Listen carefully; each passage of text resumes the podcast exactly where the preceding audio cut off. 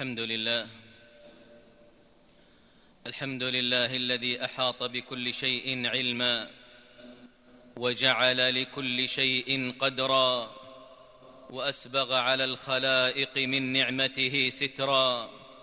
أحمده سبحانه وأشكره وأتوب إليه وأستغفره وأشهد أن لا إله إلا الله وحده لا شريك له.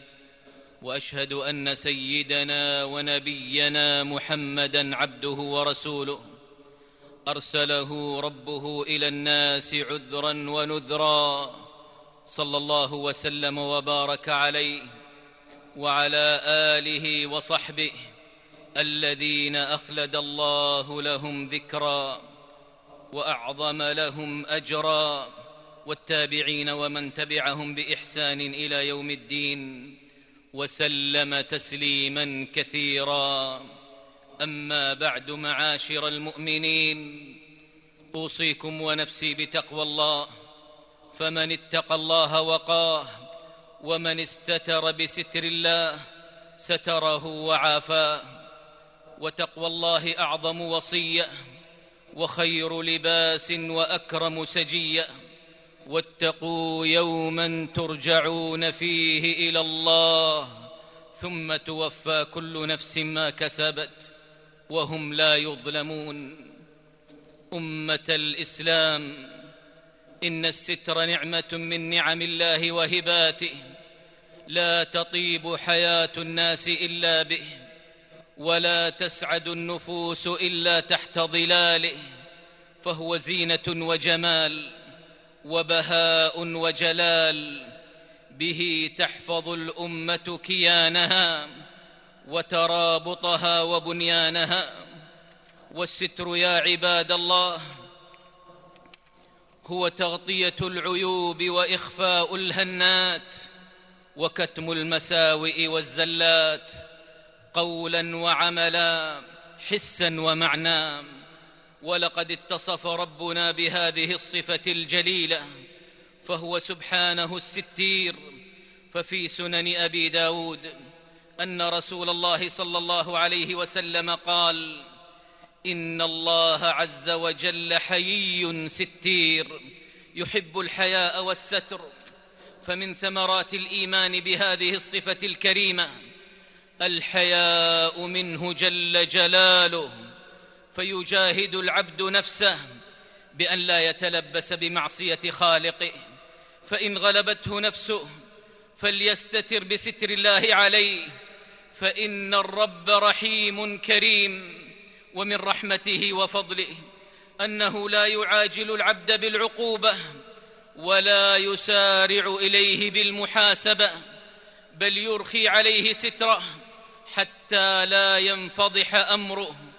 ولا يزال خيره سبحانه إلى العبد نازلا وبره وإحسانه واصلا بل ويدعوه إلى الرجوع والإنابة إليه ولا يقنطه من رحمته ويناديه بشرف العبودية ويفرح بتوبته وهو جل جلاله وتقدست أسماؤه يحب التوابين. قل يا عبادي الذين أسرفوا على أنفسهم لا تقنطوا من رحمة الله. إن الله يغفر الذنوب جميعا. إنه هو الغفور الرحيم. ومن ينظر في سيرة نبينا صلى الله عليه وسلم يجده حريصا على ستر العورات وإخفاء المعايب والزلات فهو صلى الله عليه وسلم فها هو صلى الله عليه وسلم يوجه من وقع في معصية أن يستر نفسه كما حصل لماعز رضي الله عنه وغيره فقد صدهم مرارا حين أقروا على أنفسهم بالفاحشة وقال أيها الناس قد آن لكم أن تنتهوا عن حدود الله من أصاب من هذه القاذورات شيئا فليستتر بستر الله وإذا بلغه صلى الله عليه وسلم ما يكره. عرض ولم يصرح وستر ولم يفضح فقال ما بال أقوام يقولون كذا وكذا. وفي صحيح مسلم عن ابن مسعود رضي الله عنه قال جاء رجل إلى النبي صلى الله عليه وسلم فقال يا رسول الله إني عالجت امرأة في أقصى المدينة وإني أصبت منها ما دون أن أمس وإني أصبت منها ما دون أن أمسها. فأنا هذا فاقض في ما شئت. فقال له عمر لقد سترك الله لو سترت نفسك. قال فلم يرد النبي صلى الله عليه وسلم شيئا. فقام الرجل فانطلق فأتبعه النبي صلى الله عليه وسلم رجلا دعاه وتلا عليه هذه الآية. وأقم الصلاة طرفي النهار وزلفا من الليل. إن الحسنات يذهبن السيئات. ذلك ذكرى للذاكرين. فقال رجل من القوم يا نبي الله هذا له خاصة؟ قال بل للناس كافة. بل للناس كافة. ولقد فقه الصحابة رضي الله عنهم وأرضاهم. هدي النبي صلى الله عليه وسلم. في التعامل مع المذنبين والمخطئين في ستر العيوب وإخفاء الزلات والذنوب. فأخرج ابن أبي شيبة في مصنفه أن الصديق رضي الله عنه قال لو أخذت شاربا أي شارب خمر لأحببت أن يستره الله ولو أخذت سارقا لأحببت أن يستره الله. أما مشهد الستر الأعظم حيث تتجلى فيه رحمة الله وعفوه فيوم يجمع الله الأولين والآخرين. ففي الصحيحين قال رسول الله صلى الله عليه وسلم إن الله يدني المؤمن فيضع عليه كنفه ويستره. فيقول أتعرف ذنب كذا؟ أتعرف ذنب كذا؟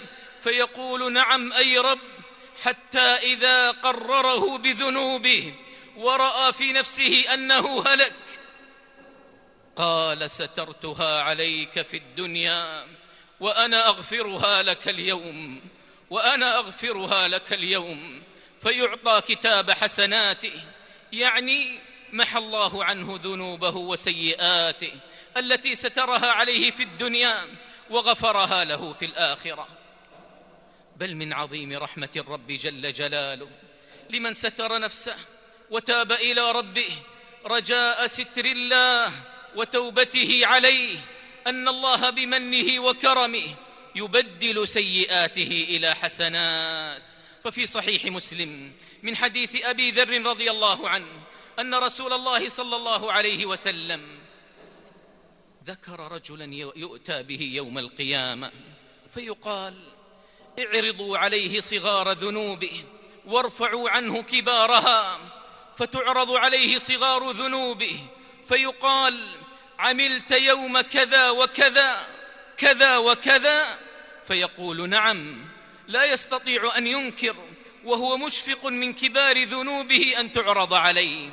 فيقال له فإن لك مكان كل سيئة حسنة فإن لك مكان كل سيئة حسنة.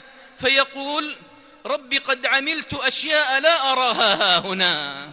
قال أبو ذر رضي الله عنه فلقد رأيت رسول الله صلى الله عليه وسلم ضحك حتى بدت نواجذه إلا من تاب وآمن وعمل عملا صالحا فأولئك يبدل الله سيئاتهم حسنات وكان الله غفورا رحيما.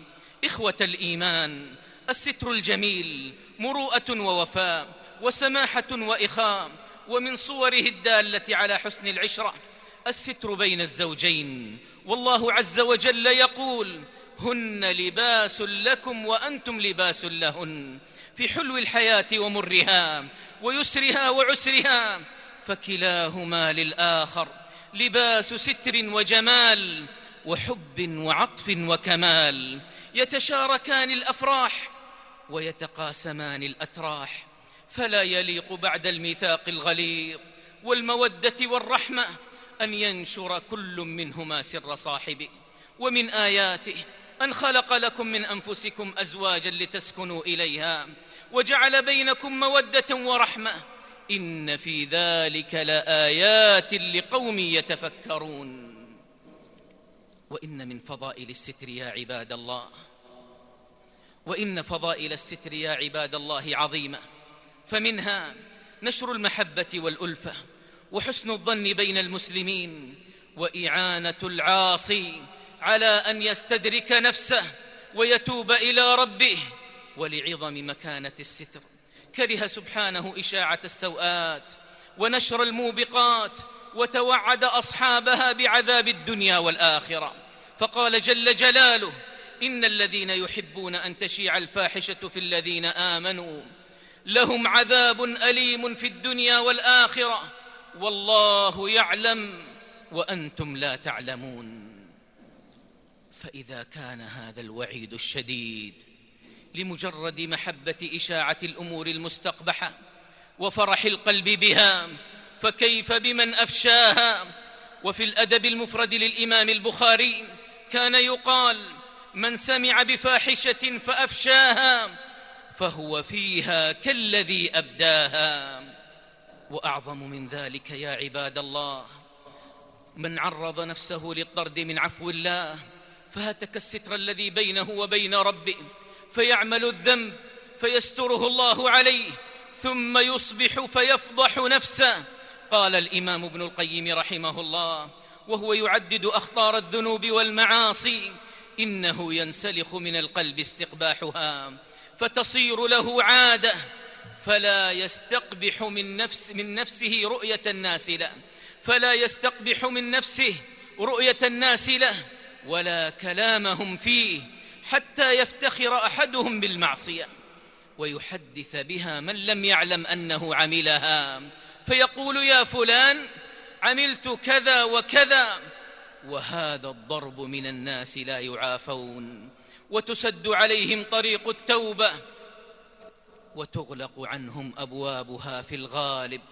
كما قال النبي صلى الله عليه وسلم كل أمتي معافى إلا المجاهرين وإن من المجاهرة أن يعمل الرجل بالليل عملا ثم يصبح وقد ستره الله فيقول يا فلان عملت البارحة كذا وكذا وقد بات يستره ربه ويصبح يكشف ستر الله عنه.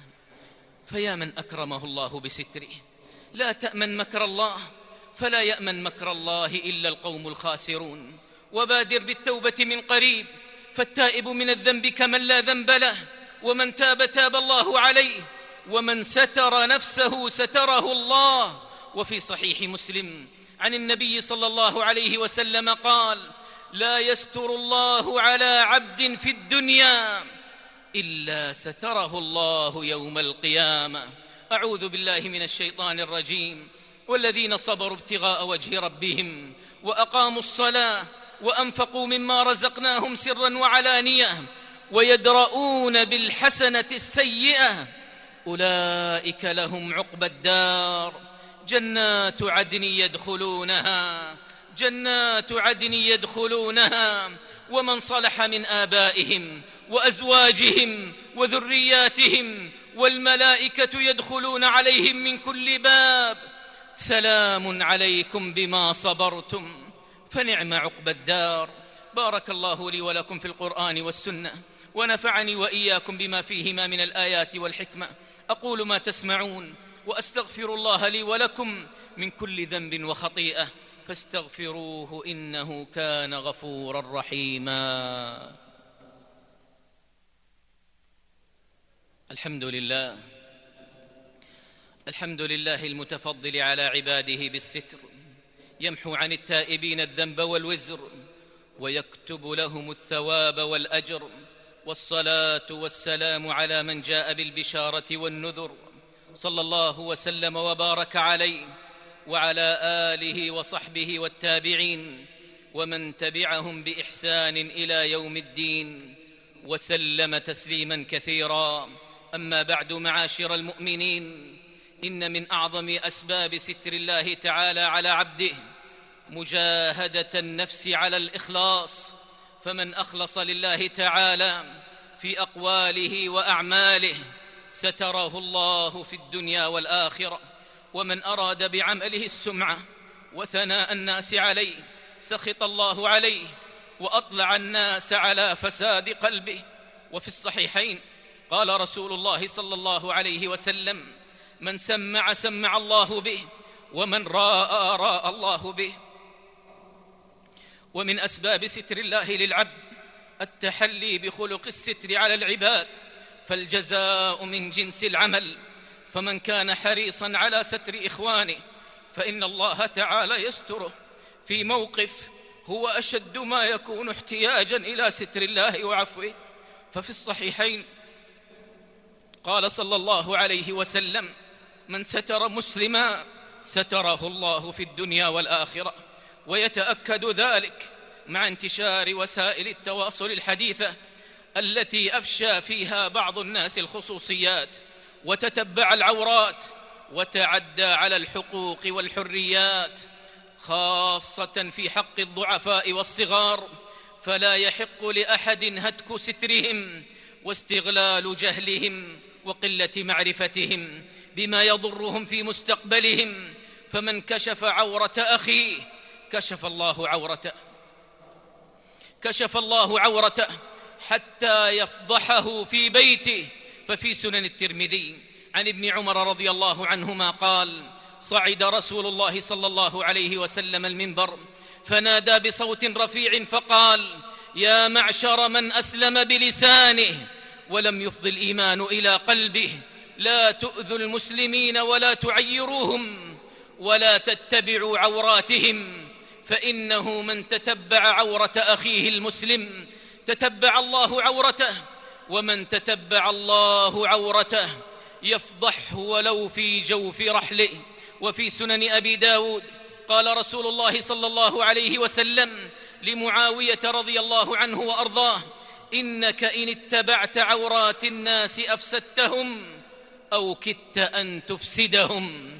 ولنعلم إخوة الإيمان أن من اشتهر بالفساد والشرور وعرف بالأذى والفجور ومن تعدى ضرره من أصحاب الأفكار الضاله ومن يهدد الأمن ومن يهدد الأمن والاستقرار في البلاد فلا يسكت عنهم ولا يستر عليهم بل يجب تبليغ المسؤولين عنهم وتحذير الناس منهم صيانة للدماء والأعراض وأمن البلاد والعباد ومن تستر عليهم كان شريكا في إجرامهم وإفسادهم وفي صحيح مسلم أن النبي صلى الله عليه وسلم قال لعن الله من آوى محدثا لعن الله من آوى محدثا يعني الطرد من رحمة الله تعالى لكل من ستر جانيا وأجاره وحال بينه وبين أن يقتص منه. اللهم إنا نسألك العافية في الدنيا والآخرة. اللهم إنا نسألك العفو والعافية في ديننا ودنيانا. وأهلينا وأموالنا. اللهم استر عوراتنا. اللهم استر عوراتنا. وآمن روعاتنا. اللهم احفظنا من بين أيدينا ومن خلفنا. وعن أيماننا وعن شمائلنا. ومن فوقنا. ونعوذ بعظمتك أن نغتال من تحتنا. اللهم صل على محمد وأزواجه وذريته. كما صليت على آل إبراهيم. وبارك على محمد وأزواجه وذريته. كما باركت على آل إبراهيم إنك حميد مجيد. وارض اللهم عن الخلفاء الراشدين أبي بكر وعمر وعثمان وعلي وعن سائر الصحابة والتابعين ومن تبعهم بإحسان إلى يوم الدين وعنا معهم بعفوك وكرمك وجودك ومنتك يا أرحم الراحمين. اللهم أعز الإسلام والمسلمين اللهم أعز الإسلام والمسلمين. اللهم أعز الإسلام والمسلمين. واحم حوزة الدين. واجعل هذا هذا البلد امنا مطمئنا. وسائر بلاد المسلمين. اللهم أصلح أحوال المسلمين في كل مكان. اللهم أصلح أحوال المسلمين في كل مكان. اللهم أصلح أحوال المسلمين في كل مكان. اللهم إنا نسألك بفضلك ومنتك وجودك وكرمك أن تحفظ بلاد الحرمين وبلاد المسلمين من كل سوء ومكروه. اللهم ادفع عنا الغلا والوبا والربا والزنا والزلازل والمحن وسوء الفتن ما ظهر منها وما بطن. عن بلدنا هذا خاصة وعن سائر بلاد المسلمين. اللهم إنا نعوذ بك من زوال نعمتك وتحول عافيتك وفجاءة نقمتك وجميع سخطك. اللهم إنا نعوذ بك من جهد البلاء ودرك الشقاء وسوء القضاء وشماتة الأعداء. اللهم اجعل لنا بعد العسر يسرا وبعد الهم فرجا وبعد الضيق مخرجا. اللهم أحسن عاقبتنا في الأمور كلها وأجرنا من خزي الدنيا وعذاب الآخرة. وأجرنا من خزي الدنيا وعذاب الآخرة. اللهم اشف مرضانا وعاف مبتلانا وكل المستضعفين منا. برحمتك يا أرحم الراحمين. اللهم يا ذا الجلال والإكرام. يا حي يا قيوم. وفق خادم الحرمين الشريفين لما تحب وترضى. واجزه عن الإسلام والمسلمين خير الجزاء. اللهم وفقه وولي عهده الأمين لما فيه خير للإسلام والمسلمين. اللهم وفق جميع ولاة أمور المسلمين. ربنا ظلمنا أنفسنا وإن لم تغفر لنا وترحمنا لنكونن من الخاسرين. ربنا اغفر لنا ولإخواننا الذين سبقونا بالإيمان. ولا تجعل في قلوبنا غلا للذين آمنوا. ربنا إنك رؤوف رحيم. ربنا آتنا في الدنيا حسنة وفي الآخرة حسنة. وقنا عذاب النار. سبحان ربك رب العزة عما يصفون. وسلام على المرسلين والحمد لله رب العالمين.